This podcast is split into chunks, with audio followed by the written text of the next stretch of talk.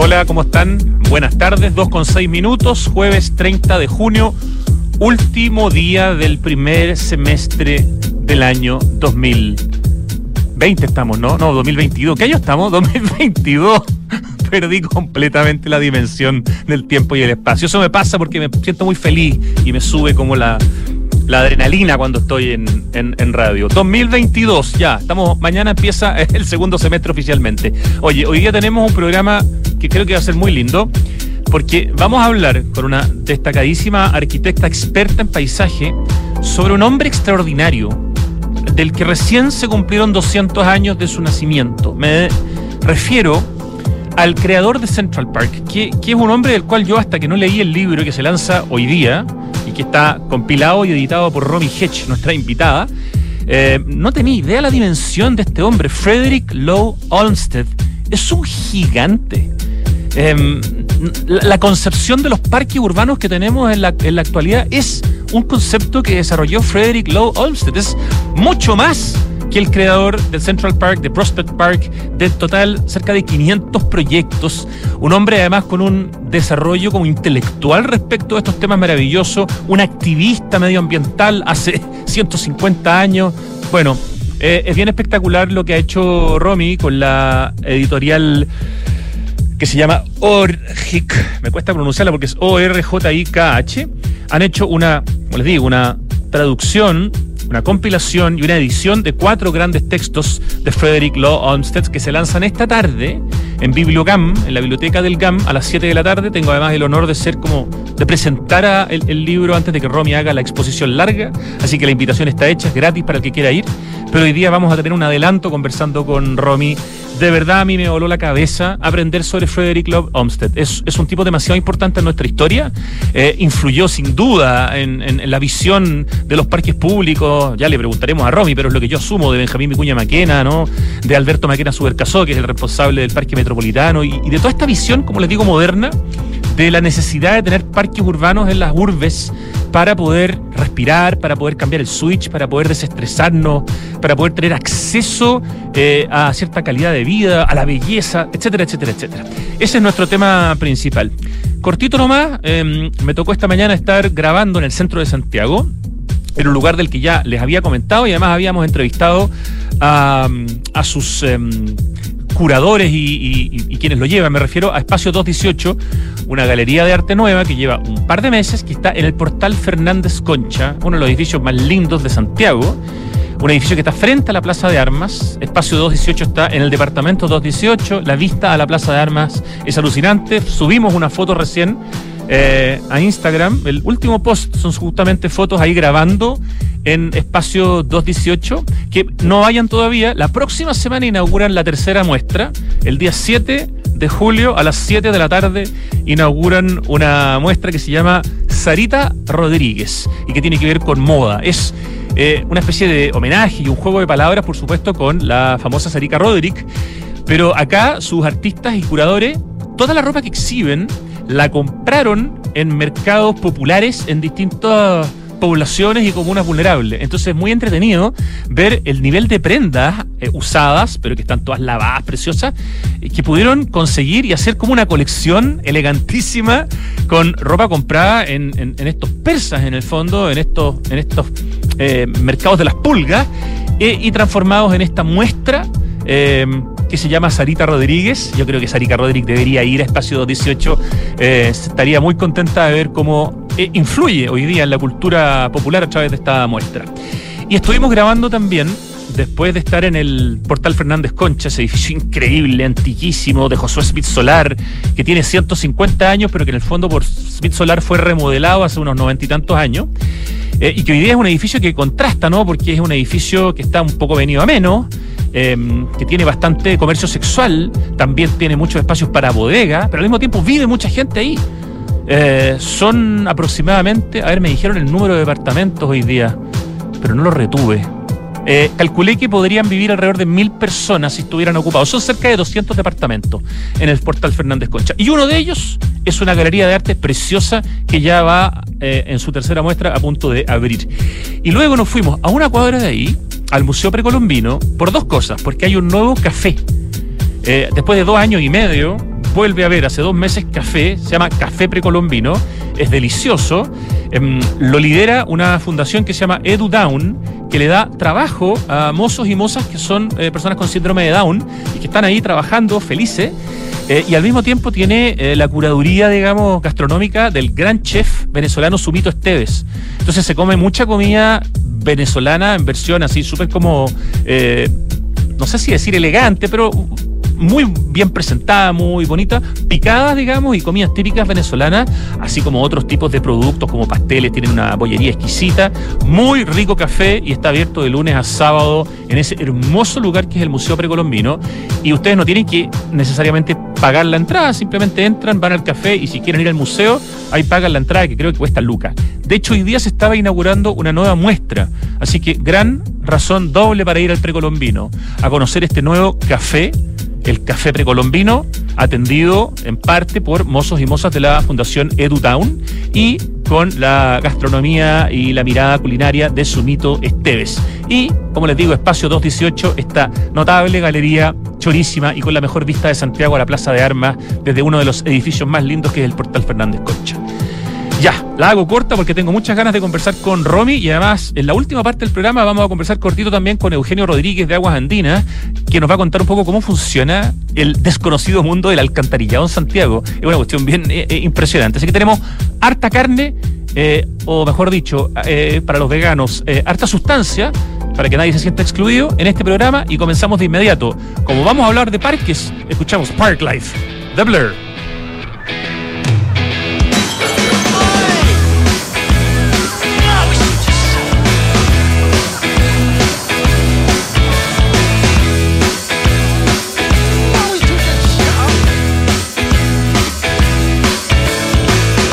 Is a preference for the habitual voyeur of what is known as.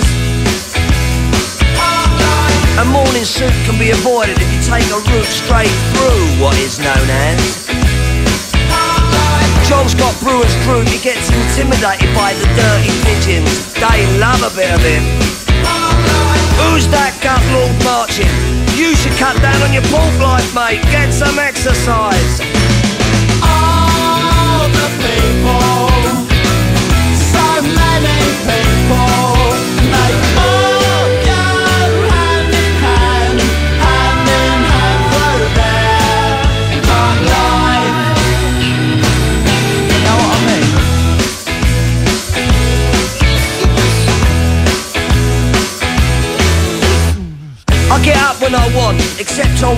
Wednesdays when I get rudely awakened by the dustman. I put my trousers on, have a cup of tea, and I think about leaving the house. I feed the pigeons, I sometimes feed the sparrows too. It gives me a sense of enormous well-being. And then I'm happy for the rest of the day. Safe in the knowledge there will always be a bit of my heart devoted to it. All the people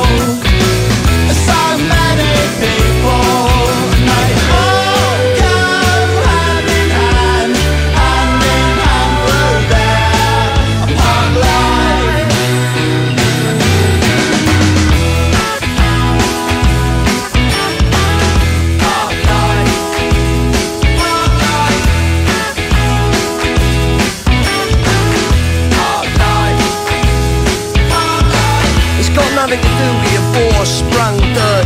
You know.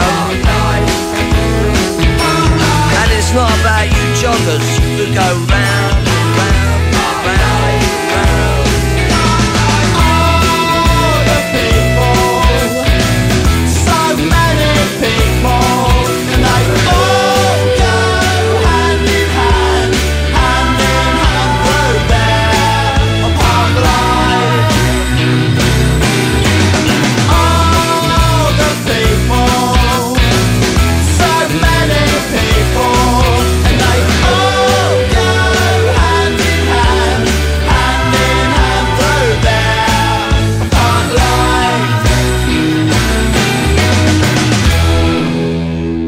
Buena canción de Blur, escuchábamos Park Life, una canción que nos parece demasiado ad hoc para el tema que vamos a conversar hoy día, del disco del mismo nombre, del año 1994, el mismo donde está Girls and Boys.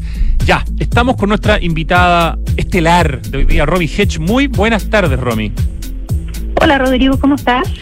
Muy bien, felicitaciones por el libro que vas a lanzar esta tarde, Paisajes para el Pueblo. No es un libro del PC, es un libro de Frederick Law Olmsted eh, eh, y esos ensayos de Frederick Law Olmsted, cuatro ensayos compilados y editados por ti, con un equipo importante ahí de traducción y de otra gente, de la editorial Orgic, a las 19 horas en el Bibliogam o en la biblioteca del GAM. Así que primero que todo, Romy Hedge, felicitaciones por este esfuerzo que además, bueno, no, no creo que sea casualidad, coincide con el año en que se celebran 200 años del nacimiento de Frederick Law Olmsted. Sí, eh, mira, aunque no lo creas es casualidad, porque la verdad es que este ha sido un trabajo, bueno, donde no estoy sola, tal como tú lo has señalado, el protagonista de partida es Olmsted mismo, ¿no? Es una celebración y em, fueron cinco años de un esfuerzo y persistencia eh, bastante, no sé, intensa, digámoslo de esa forma, y años, coincidió, sí, desde la gestación hasta la publicación, exactamente cinco años. Eh, pero nada, llegó en el momento preciso, tal como tú lo has dicho, el 26 de abril se celebraron los 200 años del nacimiento de Olmsted, así que qué mejor regalo, ¿no? Maravilloso. Eh, muy cortito te voy a presentar, eh, Romy Hedge Marchant eh, es arquitecta, magíster en arquitectura de la Universidad Católica de Chile, PhD en historia y teoría de la arquitectura de la Universidad de Princeton, investigadora y académica de historia y teoría del paisaje de la Escuela de Arquitectura de la Pontificia Universidad Católica de Chile. Yo muchas veces cometo el error, pero en el fondo es un inconsciente que yo no sé si es tan erróneo de presentarte como arquitecta del paisaje. Yo sé que tú eres una académica de la arquitectura del paisaje, pero en el fondo, bueno, hay una parte ahí que se vincula mucho con eh, Law Olmsted, ¿no? Que por una parte, claro, hacía, hacía parques, hacía muchos tipos de paisajes, pero también eh, los pensaba, los estudiaba, y esa parte es fundamental. Por lo tanto, eh, hoy día sí tengo la claridad y la especificidad para decir que eres una investigadora y una académica que se dedica al tema de la teoría del paisaje y que ha publicado muchísimo, distintas publicaciones, pero no me voy a concentrar hoy día en tu biografía porque sé que queremos darle la prioridad, eh, y no es primera vez que conversamos, a Frederick Law Olmsted. ¿Por qué hay que, es bueno saber ¿Quién es Frederick Law Olmsted? Law Olmsted, se escribe la L-A-W, Frederick L-A-W y después Olmsted. Mucho más allá de, aunque no sea poco importante, del creador de Central Park. Uy, esa es la, es la, es la pregunta, ¿no? Del millón. Estamos hablando además de un, de un personaje ¿eh? Eh, estadounidense que nos queda aparentemente muy lejano, sin embargo, hasta el día de hoy tiene una vigencia que es bastante fenomenal. Tú lo dijiste al principio, él ideó, diseñó y construyó cerca de 500 proyectos, eh, no solamente parques, ¿ah? sino que estamos hablando de eh, reservas naturales, eh, lo que llamaríamos planes maestros, ¿no? Asociados a estos sitios abiertos, suburbios, jardines, campus universitarios, etcétera, ¿no? Entonces, por un lado tenemos a este ícono, si tú quieres, que le dio forma a em, la arquitectura del paisaje como profesión y como disciplina cuando no se enseñaba en la universidad. Yo creo que eso es súper importante decirlo. No es que él haya estudiado arquitectura del paisaje, sino que llegó a ella ¿ah? de una manera bastante interesante y que en lo personal me parece a mí que es muy importante conocerlo también. Estamos hablando de un tipo que nació en Connecticut, la costa este de Estados Unidos, en 1822, vivió prácticamente todo el siglo XIX. ¿ah? Él muere en 1903, se retira de su trabajo activo en 1895, si mi memoria no me falla. Y em, lo cierto es que, eh, eh, mira, en un accidente que a mí me cuesta entenderlo un poco, pero tuvo una exposición a una planta em, que, que en inglés se llama sumac eh, con su sabia que lo dejó prácticamente ciego cuando le tocaba entrar a la universidad, va a ser el college, ¿no? En, en, Estados Unidos. Y em, pasó un año, creo, postrado para recuperar su vista, cosa que hizo y cuando salió de ese lugar, digamos, em, en vez de seguir la lógica, ¿no? Y el camino que se había que había sido trazado para él, digamos de esa forma, eh, se dedicó un poco a buscar su destino. ¿ah? Entonces partió en un no sé, en un viaje que hasta el día de hoy es épico, ¿no? Eh, a los 21 años se embarcó en un, en un carguero mercante y llegó hasta China, ¿ah? y recorrió durante un año China para conocer la cultura oriental y este incipiente comercio chino, ¿no? Eh, intercambio que existía, un intercambio bastante forzado también, porque, bueno, no nos vamos a meter en esa historia, pero las potencias occidentales en algún minuto tuvieron ahí un harto que decir, ¿no? Eh, en relación al devenir de, de, la China eh, del día de hoy, otra historia, no me voy a meter allá. Después de eso volvió eh, a Estados Unidos y se dedicó en la década del 40 a em, trabajar en la propiedad agrícola de su papá, una suerte de vivero, granja, como podríamos tildarlo así, y se obsesionó con la posibilidad de aprender principios científicos de cultivo e implementarlos. Y yo creo que ahí viene su primer su primera ligazón, digamos, con, eh, con la arquitectura del paisaje como la conocemos hoy, a través de técnicas agrícolas y hortícolas. Y eh, en esa misma intención, en 1850 se embarca con dos amigos rumbo a Inglaterra y Gales para conocer de primera mano ¿no? los principales avances agrícolas. Tenemos que recordar que Inglaterra era eh, un imperio en esas, en esas materias en la época, revolución industrial, hay que situarse en el contexto histórico, em, y eso le permite, porque también le interesaba, en un tipo bastante culto, publicar el resultado de su viaje y su experiencia en terreno en un libro que es su primer libro eh, y que se podría traducir su título como Paseos y Conversaciones de un granjero americano en Inglaterra.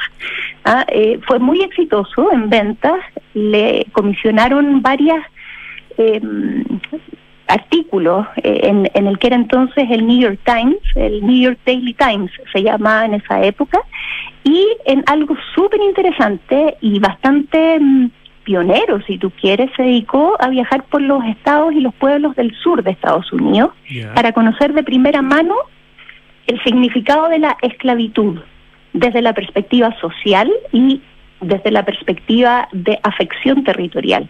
Y él mandaba como cronista, además que le parece que la pega le encantó, porque en el fondo iba de, incógnito, ¿no? Imagínate este blanco del este que llegaba al sur de Estados Unidos, estamos hablando de antes de la guerra civil americana, norteamericana, perdón, y se dedicó a viajar a caballo, eh, casi como Far West, digamos, y em, reportó, ¿no? De, em, de los resultados de esta, bueno, de este no sé cómo llamarle, más fenómeno, si queremos, em, y se convirtió en una voz bastante pionera también en denunciar eh, a la esclavitud y en em, pelear por su abolición. ¿ah? Y eso, imagínate, en 1850, 51, 52 es insólito nomás. Eh, te, escucho hablar y, perdona que te interrumpa, hay, elementos que me hacen pensar en una especie de mini Humboldt de alguna manera en este Low Amstead con esta visión eh, como anti-esclavitud, con esta, este interés de viajar por el mundo, este interés de, conocer, de aprender de distintas cosas. Y bueno, es un hombre que también termina transformando, o así como Humboldt nos, nos, nos regala la, la, noción de naturaleza que hoy día tenemos, de alguna manera uh Low no, nos regala la noción que tenemos de, del parque público hoy día. O sea, ah, no sé si es, un poco forzado mi, mi, comparación, pero me parece un tipo extraordinariamente completo, interesante eh, eh, y de gran profundidad, Romy Hedge. Sí, yo creo que hay un, a ver si es una analogía válida, yo creo que Humboldt era bastante más consciente de lo que estaba haciendo, ¿no? Eh, me parece que estaba en una suerte de búsqueda eh, personal y también, eh, sin duda, una suerte de, en una suerte de, de, de, búsqueda social, si tú quieres, que eh, ya, ya, se me está haciendo larga la historia, pero es que da para largo, ¿no? pero en el fondo él lo que logra transmitir con sus proyectos, con su impronta profesional, si tú quieres, es que finalmente la arquitectura del paisaje es y puede ser y debe ser un fenómeno social. ¿ah? Eh, a él lo que le importaba, y yo creo que sin duda su viaje a China influyó, influyó su viaje a Inglaterra, influyó su viaje eh, por el sur, insisto, de Estados Unidos, em, se dio cuenta que era una posibilidad para mejorar las condiciones de vida de la población, ¿sí? Partiendo, por supuesto, por aquella que siempre es más desfavorecida. Estamos hablando de eh, gente de escasos recursos. Eh, en esa época también estamos hablando de mujeres, niños e inválidos, ¿no? Em, y por tanto, eh, su búsqueda era cómo hacer para encontrar y construir y entregar espacios donde todos puedan acceder. Eh, lo cual nos lleva al título del libro, ¿no? Que lo dijiste de una manera jocosa, porque bueno, algo pasa, ¿no? Con la palabra pueblo por estos días, eh, pero sin duda eh, el pueblo para él, y lo dice en uno de los ensayos traducidos en este libro, que eh, abarca desde el campesino más pobre hasta la reina de Inglaterra. Vale decir, estamos hablando de una masa informe, pero que tiene exactamente el mismo derecho a acceder a las mismas cosas. ¿Ya? Y ese, ese, no sé, ese punto de partida es lo que determina en cierta manera todo lo que él hace. ¿ah? Em, entonces, claro, ocurre que después de este viaje al sur, eh, no es que haya visto la luz, como quien dice, y se haya dedicado a, eh, haya llegado de vuelta, digamos, al este y dijo, ya, ok, me voy a dedicar a la arquitectura del paisaje para nada. Tuvo un periplo profesional eh, donde se dedicó a ser administrador, em, gestor em, y también organizador de grandes proyectos públicos. ¿ah? Él llegó, de hecho, al Central Park antes de eh, ganar el concurso con un arquitecto inglés que se llamaba Calvert Bo, como el encargado de, de, la inspección de las obras de despeje del terreno donde se construiría el futuro Central Park.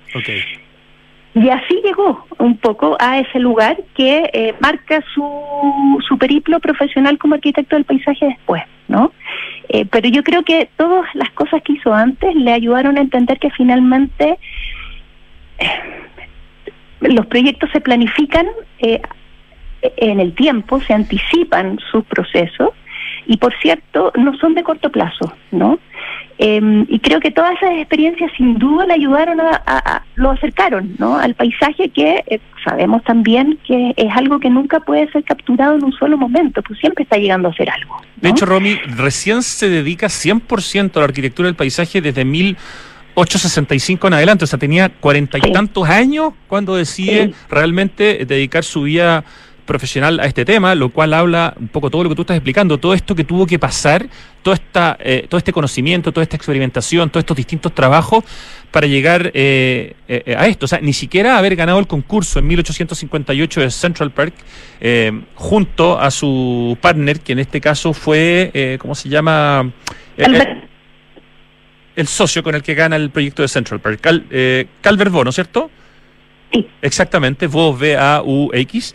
Eh, todo lo que tiene que pasar en su cabeza para, para, llegar a eso. Y una cosa que me llama también mucho la atención en este, en este libro de estos cuatro ensayos eh, de Frederick Law Olmsted, que tú has liderado en cuanto a su compilación y a su edición y que se lanza hoy día con el título de Paisajes para el Pueblo, que uno cuando ve Central Park hoy día, si tiene la posibilidad de ir o ve fotos, ve una cuestión extraordinaria, perfecta, en la mitad de la isla de Manhattan, y dice esta cuestión fue pero todo maravilloso, y uno lee acá los textos de Frederick Law y se da cuenta que fue todo menos algo bien pensado, eh, el terreno no era el ideal, costó un montón, los comisionados que, que tuvieron que tener la pega eran completamente odiados, se les hacía bullying, o sea, no fue nada de fácil, por ejemplo, lograr un parque como Central Park, que además se pensó para muchas décadas eh, después, que es como un poco como lo vemos hoy día, ¿no? Bueno, sin duda, eh, yo creo que ahí entra la otra parte. ¿Aló, Romy? ¿Se nos perdió Romy? Estamos conversando con Romy Hedge, arquitecta experta en paisaje, hablando de un hombre apasionante, del que ahora tenemos la posibilidad de saber mucho más gracias a este libro. Romy, ¿estás ahí? Sí, estuve acá siempre. No, te perdimos. repítenos lo que me ibas a decir cuando te mencioné esto de todo el desastre que en realidad uno se entera que fue eh, eh, el origen de Central Park. Sí, no, lo que lo que está diciendo es que aquí entra en juego las otras características de la personalidad de Holmes. Estamos hablando de un tipo cuyos biógrafos han descrito como eh, obstinado y persistente. ¿ah? En, en, buen chileno diríamos porfiado como el solo, probablemente. Eh, que se dio cuenta que efectivamente necesitaba eh, organizar estas huestes, por así decirlo, en Central Park, no sé, 3.000 trabajadores simultáneamente, tú te imaginarás lo que debe ser eso, ¿no? Em, y por lo tanto, creo que hay algo muy, muy motivante de acceder a este libro, que por cierto es la primera traducción al español de tan solo cuatro de sus más de 24.000 escritos eh, que están en los... Espérate, esto que tú has hecho es la primera vez que se traduce al español algo de lo Sí. No se ha hecho ni en Argentina, ni en México, ni en España. O sea, No, hasta que yo sepa, no sé ah, si No, es que no sabía, lo encuentro más notable todavía, extraordinario. Sí, no, ese fue el, ese fue el impulso inicial, digamos. Eh, cuando uno entrega textos eh, o intenta entregar, por un lado, clásicos y por otro lado, textos contemporáneos a los estudiantes, que es las y los estudiantes, que es un poco mi, trabajo, ¿no? en, en este proceso formativo hacia ellas y ellos, eh, muchas veces te encuentras con este obstáculo que no, no están en español. Entonces, motivación número uno era decir, bueno, traduzcamos algo, después, ¿qué traduces? Porque, insisto, estábamos hablando de 24.000 escritos al menos, entre cartas, ensayos, discursos, etcétera, y em, me parecía muy bonito el lograr mostrar distintas aristas de esta personalidad. Entonces son cuatro, si me permites decirlo, cuatro ensayos, eh, donde el primero, que fue traducido eh, por Agustina Pollone.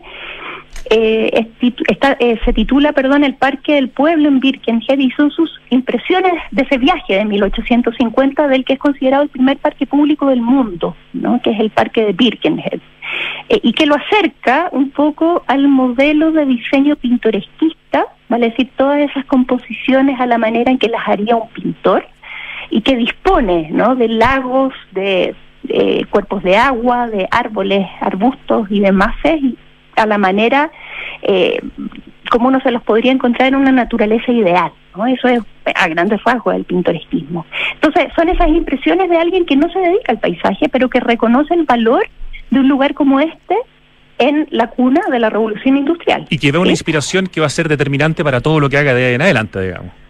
Sin duda, porque se da cuenta que estos parques pueden convertirse en antídotos de los males visibles de la vida urbana de, aquel entonces, estas ciudades grises y humeantes, ¿no? Siendo que, perdona que te interrumpa, eh, se muestra como un entusiasta de las ciudades, un hombre en el fondo que muestra cómo, muestra primero la tendencia que está teniendo en ese momento eh, todo este camino del, del, campo hacia la ciudad y de las ciertas bondades que se pueden lograr en la ciudad, pero también está consciente de los costos que tiene vivir en la ciudad y por ahí los parques se transforman en el fondo en una manera muy importante de compensar los contras, pero es bien como pro ciudad, Sentillo.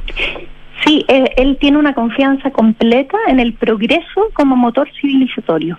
¿ah? pero nunca deja de lado las consecuencias. Entonces, la búsqueda también, y aquí nos lleva al segundo ensayo, que es eh, el informe que él escribe en 1865 para em, ver qué se puede hacer con este valle llamado Yosemite eh, y eh, la arboleda mariposa de secuoyas que es contigua a este valle. Em, nosotros tenemos que recordar que el valle de Yosemite en plena guerra civil, en el año más más, más cruento, si tú quieres, fue entregada por Lincoln, por, Abraham Lincoln, antes de ser asesinado, al pueblo de California para el goce de y uso de futuras generaciones. Y este acto simbólico, porque en el fondo eh, es darse cuenta que hay que encontrar algo que nos una. Ah, yo estoy eh, tratando de ponerme en el bajo el sombrero de Lincoln, digamos, pero eh, y, reconoce que la naturaleza norteamericana, vasta, infinita, inmensa, dispar y distinta, eh, necesita y puede y tiene el potencial de convertirse en un símbolo de identidad. Entonces Lincoln en una proeza política, eh, más que firmar un papel, digamos, lo que hace es decir, ok, reservemos este territorio, entreguémoselo a California y a continuación formemos una comisión para ver qué hacemos con él. Y Olmsted preside esta comisión, escribe este informe y eh, es, precioso, es, bastante largo.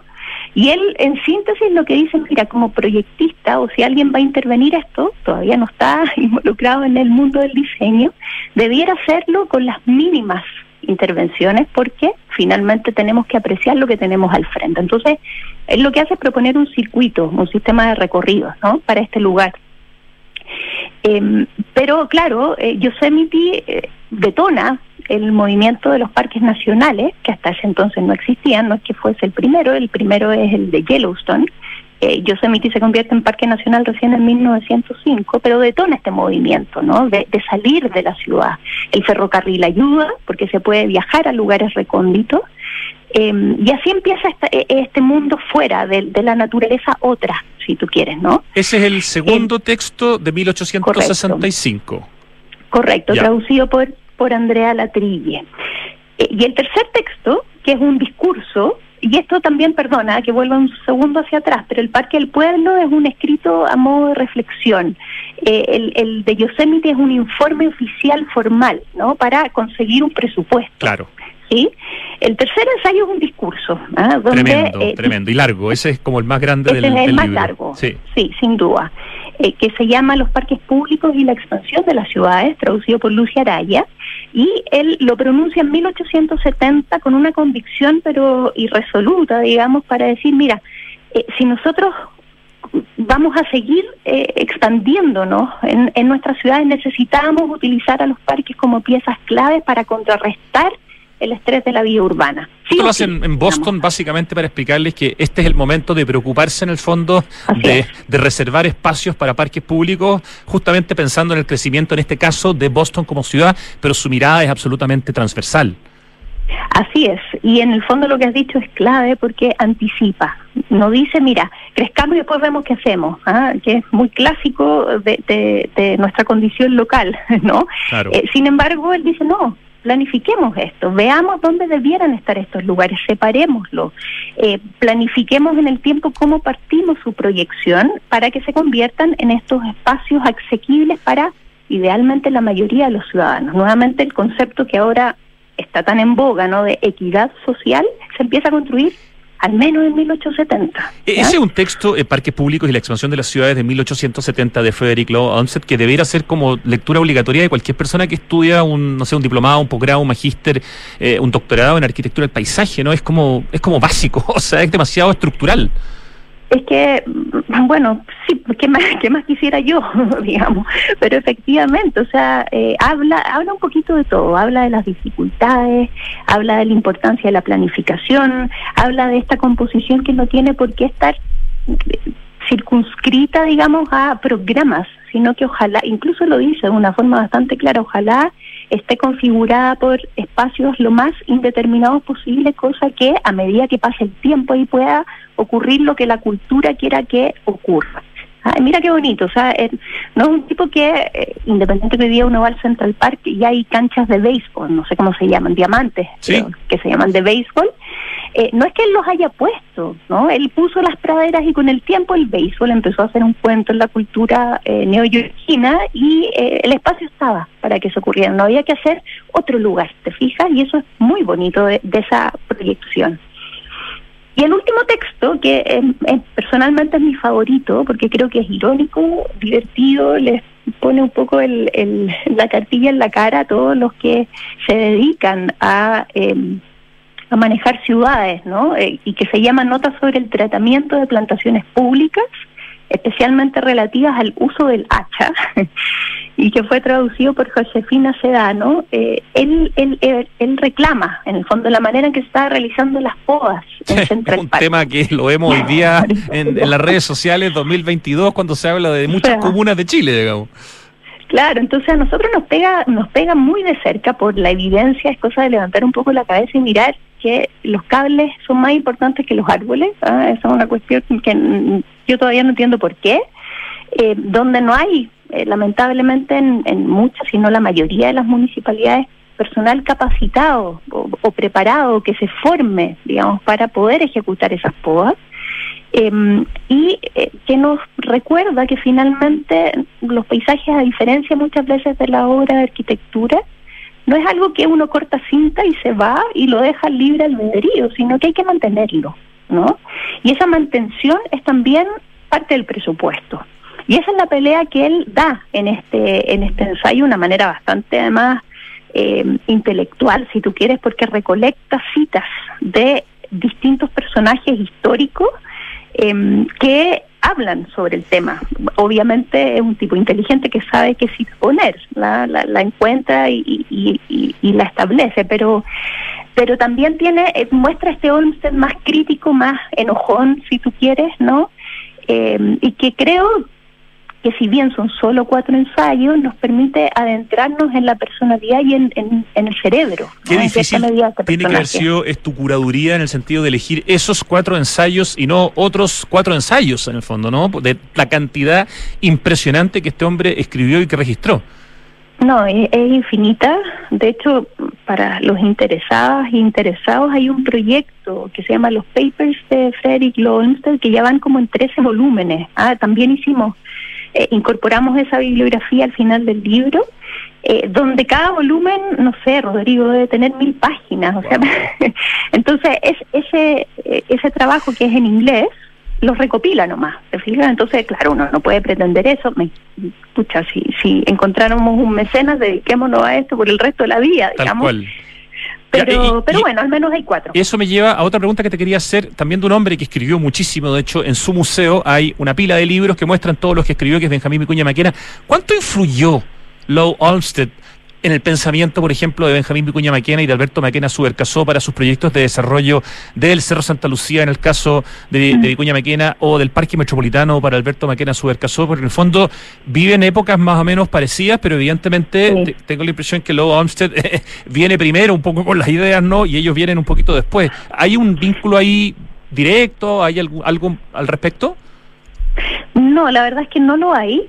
Eh, en el caso de Vicuña Maquena, recordemos que él viajó forzado, ¿no? Estuvo exiliado dos veces fuera de Chile. Eh, en, el primer viaje él estuvo en Estados Unidos, pero fue antes de que empezara este movimiento de los parques. Estamos hablando de, de 1850, en esa década, década al principio, y después el viaje a Europa.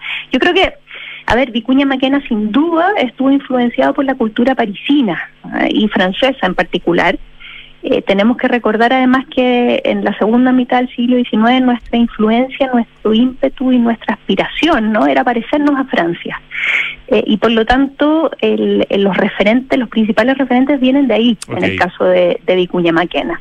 Eh, y Maquena Subercasó em, es un tipo más latinoamericano, ¿ah? él tiene unos, era periodista, como tú bien sabes, y él tiene unas colecciones de escritos eh, donde hace referencias también al caso al caso francés, por supuesto, al caso inglés y e incluso menciona Uruguay, eh, Buenos Aires, perdón, Argentina, Brasil, a, capitales también eh, latinoamericanas. ¿ah? Entonces, pero Estados Unidos no no no es un no es un referente al cual apelen en sus escritos. Eh, desde, desde la perspectiva del proyecto urbano. ¿ah? Perfecto, ya, súper súper claro. Eh, estamos conversando con Romy Hedge, eh, que a todo esto no te he felicitado, que asumes ahora como nueva directora del College UC, así que ese es un nuevo cargo que se suma al currículum, Romy. Sí, todavía no, mañana. Bueno, mañana primero de julio, literal. O sea, hoy día lanza un libro y mañana asumes como nueva directora de College UC. Qué bonito, ¿no? Uy, sí súper, sí, coincidencias nomás. Las cosas pasan, pasan por algo y siempre por algo bueno, como tiendo a decir yo. Pero sí, mañana es un desafío enorme. Em, no sé, creo que Olmsted tiene, eh, aquí voy a mezclar mundos, pero una, una suerte de formación a la manera que uno quisiera eh, ser formado probablemente si ingresa al college de la, de la Universidad Católica, eh, como esta suerte de, de, de multiplicidad de ámbitos, donde no hay una búsqueda profesional con un camino claro y establecido que uno escoge a los 18 años. O sea, no te explico cómo yo habría rogado que hubiera existido la opción de un college cuando yo salí del colegio. O sea, para mí, que me metía derecho primero porque no tenía idea de qué estudiar, después me fui fuera de Chile buscando mi destino, después periodismo. Qué maravilla que existen estas opciones como el college eh, o el bachillerato, como se llama también de alguna manera, ¿no? No, no es bachillerato, es, es No es lo mismo. Pero... tal, no, claro. Pero sí, eh, el, el, grado en Estados Unidos es de bachiller. Por eso yo creo que muchas veces nosotros eh, intercambiamos esa palabra. Pero sí, bueno, te cuento después de mañana. ¿Cómo me ese, va? Ese otro tema. Eh, mira, yo tengo que empezar a cerrar esta maravillosa conversación sobre Frederick Love Olmsted, pero hay una, hay una reflexión que está en el tercero de los, de los textos, de los ensayos, de por qué salió bien Central Park en el fondo, a, pesar de, de, muchas cosas negativas. Entonces, hay un, en la página que 124 dice, entonces si se pregunta cómo adoptaron y resueltamente siguieron un rumbo tan diferente al que la opinión pública parecía esperar de ellos. Se refiere Lowe Armstead a los comisionados, que eran, no me acuerdo si eran nueve, pero era un grupo chico de, de, de, de, hombres elegidos para hacer toda esta pega, ¿no es cierto? Eh, me parece que la respuesta dice, debe buscarse en el hecho que no querían ni pidieron su designación que esta fue ejecutada sin consideración de alguna condición u obligación de servir a un partido, una facción o una persona, y que debido a los extraordinarios poderes que se les entregaron, su sentido de responsabilidad en el asunto fue uno de un carácter extraordinariamente simple y directo, guiándolos como, con la adiestrada habilidad de los hombres de negocio, directo al grano. He aquí una propiedad puesta en nuestras manos. ¿Mediante qué política podemos convertirla en la mejor facturación de nuestros accionistas? Eh, eh, y, además, claro, él cuenta que les dieron un, una permanencia en el cargo de muchos años, 12 años, que era lo más parecido al directorio de una corporación comercial. Las sesiones eran a puertas cerradas y, y realmente el logro de estos tipos, de los que no se esperaba nada, que recibieron bullying, fue impresionante. Creo que es interesante, sobre todo en tiempos en que discutimos cómo eh, se piensan, ¿no? Eh, se vislumbran de alguna manera los, las cosas importantes que hay que hacer en el largo plazo. Yo no digo que hoy podamos copiar una cosa como esta, ¿no? Puros hombres, hombres de negocio, a puertas cerradas, pero hay algo aquí del deber cívico eh, que es bien potente, Romy.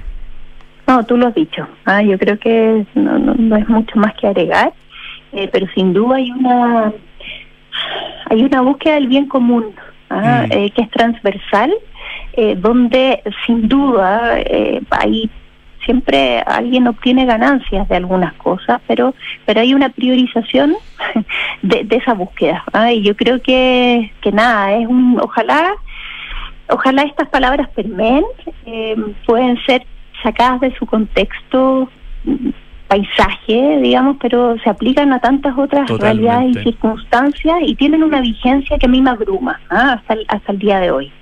Em, así que nada, yo creo que es un libro motivante, entusiasta, uno deja de mirar que se escribió todo esto en 1800 y, y, y, como que se le olvida, ¿ah?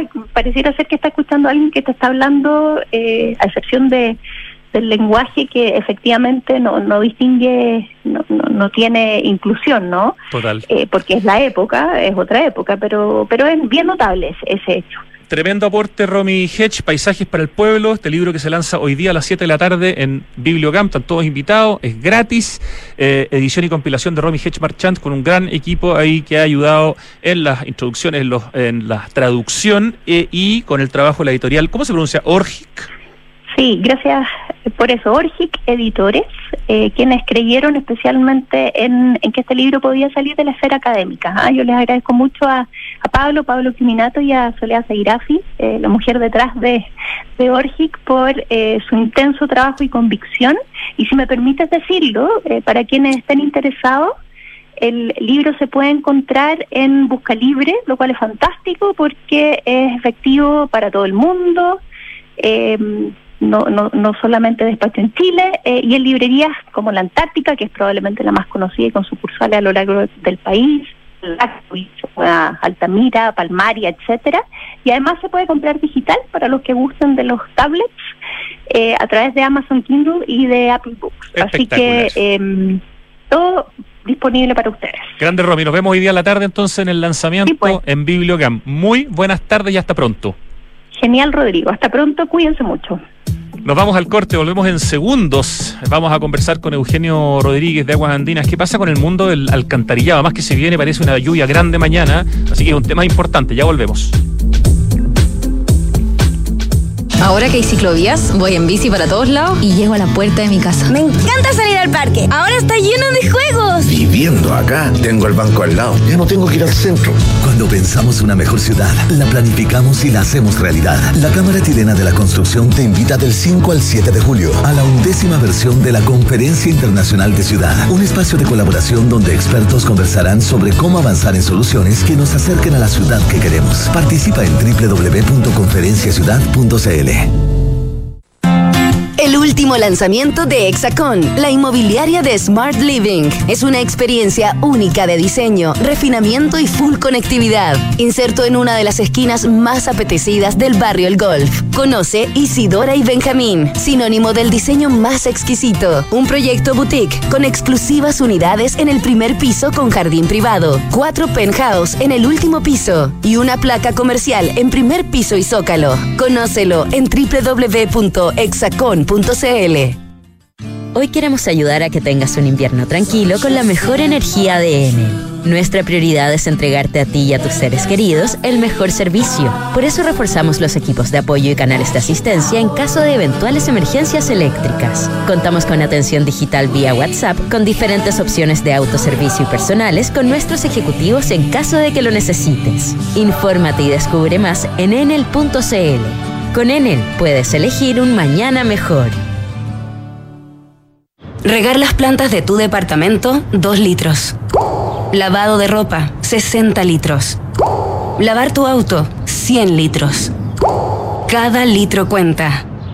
Conscientes de la grave crisis hídrica, en Toyota decidimos reducir el uso del agua en todos nuestros procesos, comenzando con el servicio de lavado en nuestros concesionarios. Súmate y conoce más de nuestra iniciativa.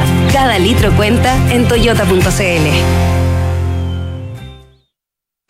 En todas, el Club Entel. En llorar, pero de la risa. En un grito de terror. En el estreno más esperado. En entradas a Cinemark a 2.600 pesos. Y en los mejores descuentos en confitería. En tu app Entel. Entel, contigo en todas. Los ríos cambiaron. Ya no traen agua. La nieve cambió. Ya no está. Las lluvias cambiaron, hay muy pocas. El planeta está cambiando. Ahora es urgente que cambiemos nosotros. Se acaba el tiempo y se acaba el agua. Cuidémosla. Cada gota cuenta. Aguas andinas, así de claros, así de transparentes.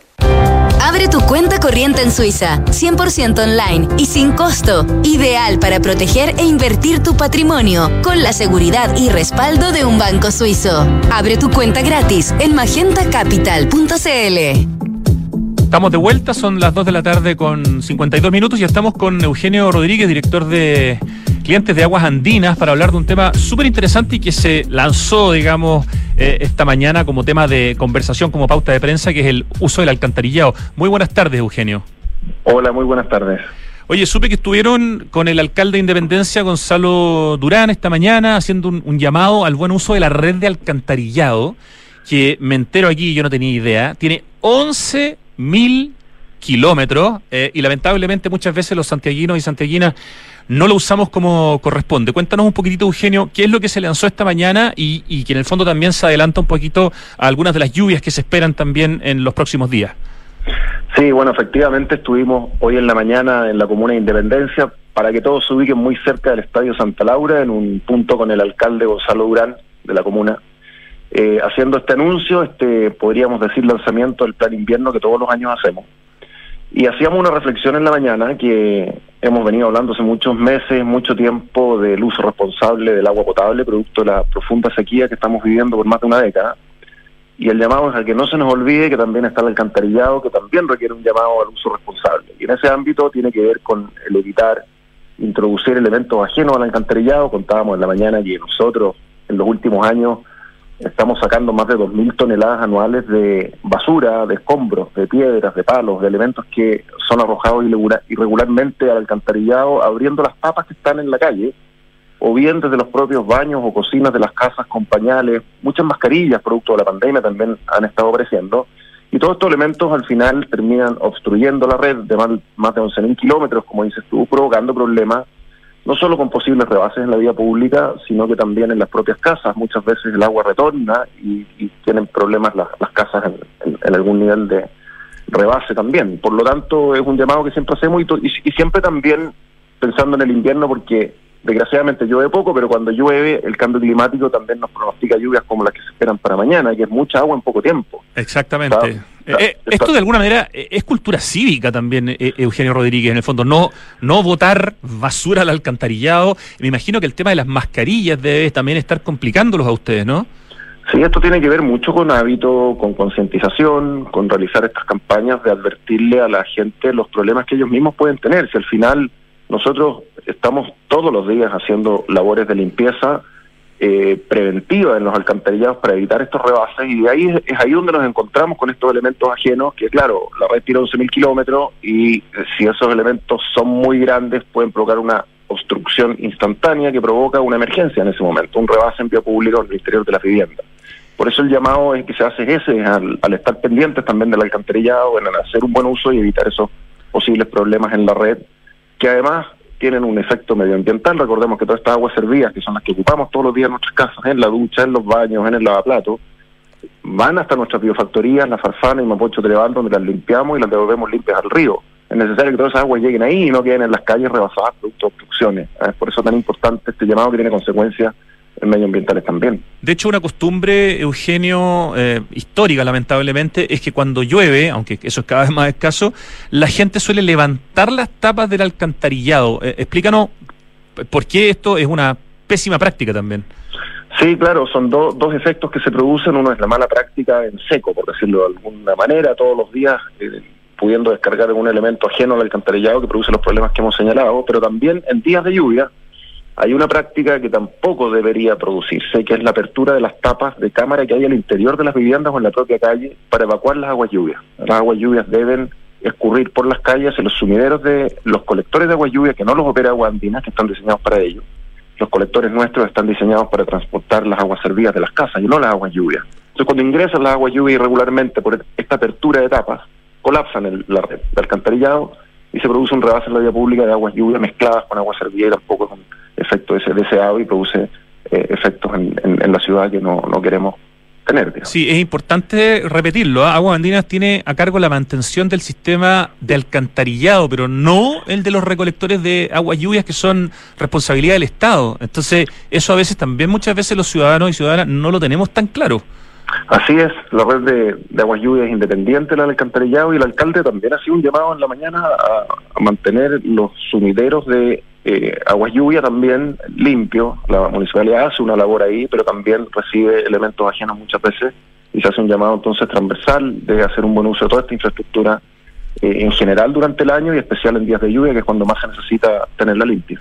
Eugenio, lo que ha llovido hasta ahora en este otoño eh, e invierno que recién comenzó, eh, no, no tengo ninguna duda que seguimos estando en una sequía que no va a parar nunca, pero estamos teniendo un año eventualmente un poquito mejor que el año anterior. Hasta el momento todavía no podemos eh, decir si va a ser mejor que el, año pasado. ¿Cuál es un poco la impresión que hay respecto de lo que ha caído y lo que se espera que caiga en términos de agua? Sí, los números son un poco más bajos que los del año pasado, pero el año pasado fue un año raro porque tuvimos esa, esa lluvia también tan inesperada en, enero, de ah, 40 milímetros, el famoso río atmosférico.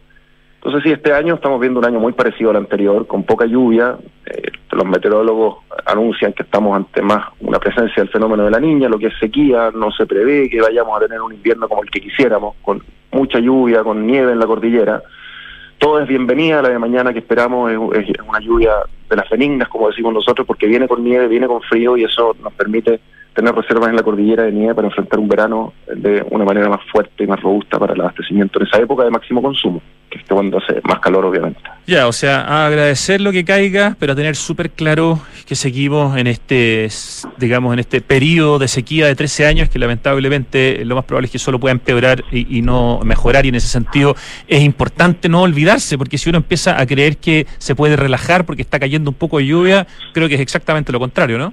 Bueno, súper importante ese llamado, pues, no relajarnos en el invierno, agradecer lo que caiga mañana, pero no bajar los brazos porque el ahorro en invierno es necesario para el verano. En definitiva, lo que estamos haciendo en invierno, al hacer un uso responsable, es evitar desembalsar el embalse del yeso, que es la reserva que tiene el Santiago. Entonces, el ahorro tiene que ser permanente y no pensar que porque estamos en invierno, con algo de lluvia, por poca que sea, nos vamos a relajar en ese uso responsable del agua. El llamado que está haciendo Aguandinas lo hace permanentemente durante todo el año, no solo en verano. Y te pediría que por favor aprovecharas de hacerle un llamado especialmente a, las comunas más vulnerables en el tema del agua, que son justamente las comunas de Lobarnechea, Vitacura y Las Condes, porque dependen del Mapocho y no del Maipo, que son las primeras casas de alguna manera, o edificios, departamentos que tienen que preocuparse de, de no gastar demasiada agua para tener agua este verano, ¿no? Sí, efectivamente las tres comunas que tú mencionas son las que están más expuestas a, la sequía porque dependen del río Mapocho, que no tiene un embalse como tiene el río Maipo, en el, en el embalse del Yeso en, ese caso, y indudablemente que esas comunas son las que tienen una exigencia, por decirlo de alguna manera, de un ahorro mucho más eh, inminente, mucho más más importante que en el resto del Gran Santiago que tiene un apoyo al embalse del Yeso. De todas maneras, el llamado siempre es transversal para toda la región metropolitana, en especial para las tres comunas que tú mencionas por la proximidad ya del verano seis meses más, con que es una ventana de riesgo mayor cuando tenemos un consumo más alto. Así es. Bueno, buenísimo. Entonces, eh, repetimos, súper importante cuidar nuestra red de alcantarillado, evitar este promedio de 186 toneladas de basura que extraen ustedes eh, mensualmente, que es una cuestión terrible, donde hay ladrillos, neumáticos, cajas de plástico, frascos de jarabe, bueno, mascarillas hoy día pelotas, pinceles, palos de escoba, tarros de café, a tener un, comportamiento cívico y que al final, si no, también se nos termina devolviendo a nosotros mismos los ciudadanos eh, el mal uso del alcantarillado. Así es, Rodrigo, y, agradecer a los medios de comunicación, la masiva presencia de la mañana, tu interés hoy día también por difundir esto, porque la ayuda de los medios de comunicación es tremendamente útil para poder eh, concientizar a la ciudadanía. Son programas muy escuchados, este y muchos otros, y indudablemente que, es una herramienta muy potente para poder comunicar las cosas que se necesitan como ciudad para adquirir una mejor cultura y mejor uso de la infraestructura que está a disposición al final de la ciudadanía en general.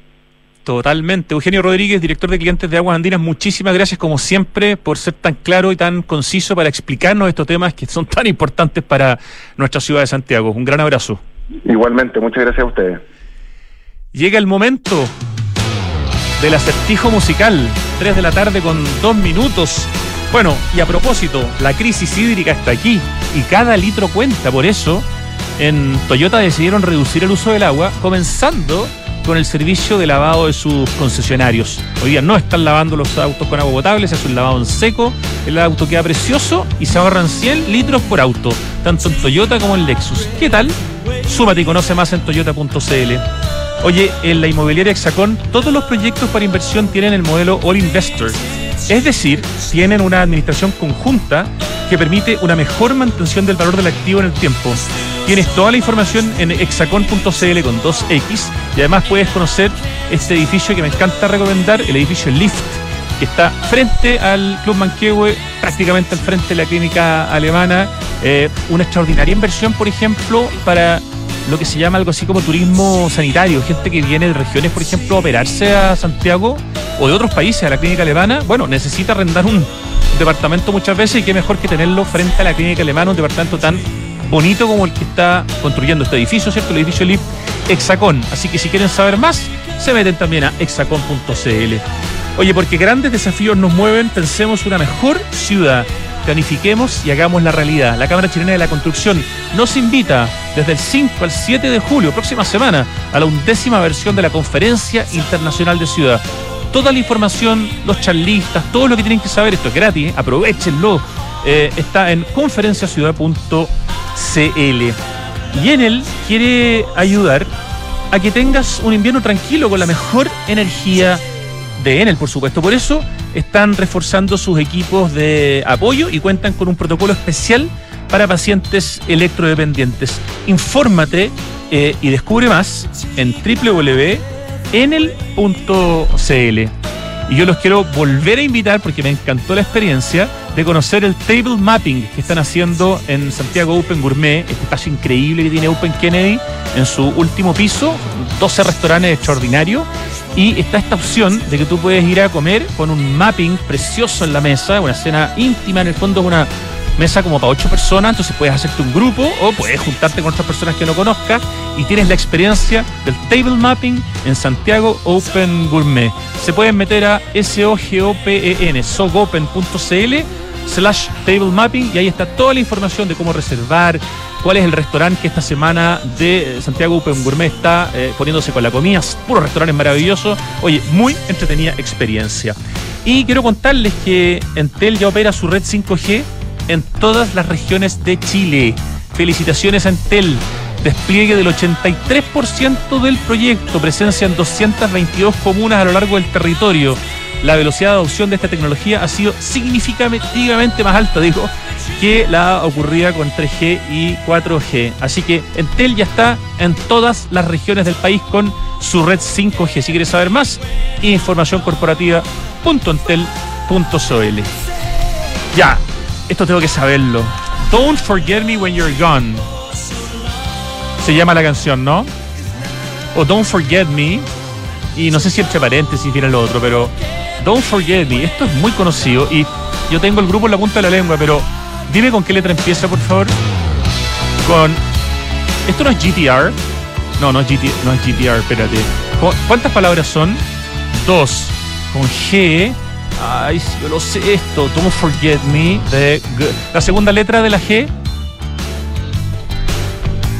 Ah, pero ¿por qué? Si es tan fácil. Y la primera letra de la segunda palabra. Glass Tiger. Uy, que me costó pelotudo. Lo pelotudo yo. Glass Tiger, Don't Forget Me. ¿Qué nota, Ricardo? Un cuatrito. Deberíamos haber sacado un 5 por lo menos con esta canción, pero Glass Tiger, claro, One Hit Wonder. Este Ricardo se las trae, ¿ah? Qué buena que es esta sección, me encanta sufrir. Ya, 3 de la tarde con 6 minutos, una hora exacta de programa. Nos vamos. Gracias, Richie querido. Gracias, Lucho Cruces en el streaming. Francesca Ravizza en la producción. Equipo digital de Radio Duna. Pitu Rodríguez en la dirección de Radio Duna. Y ahora llega, por supuesto, Tardes Duna con la Pitu. No se lo pierdan. Hasta mañana. Chao.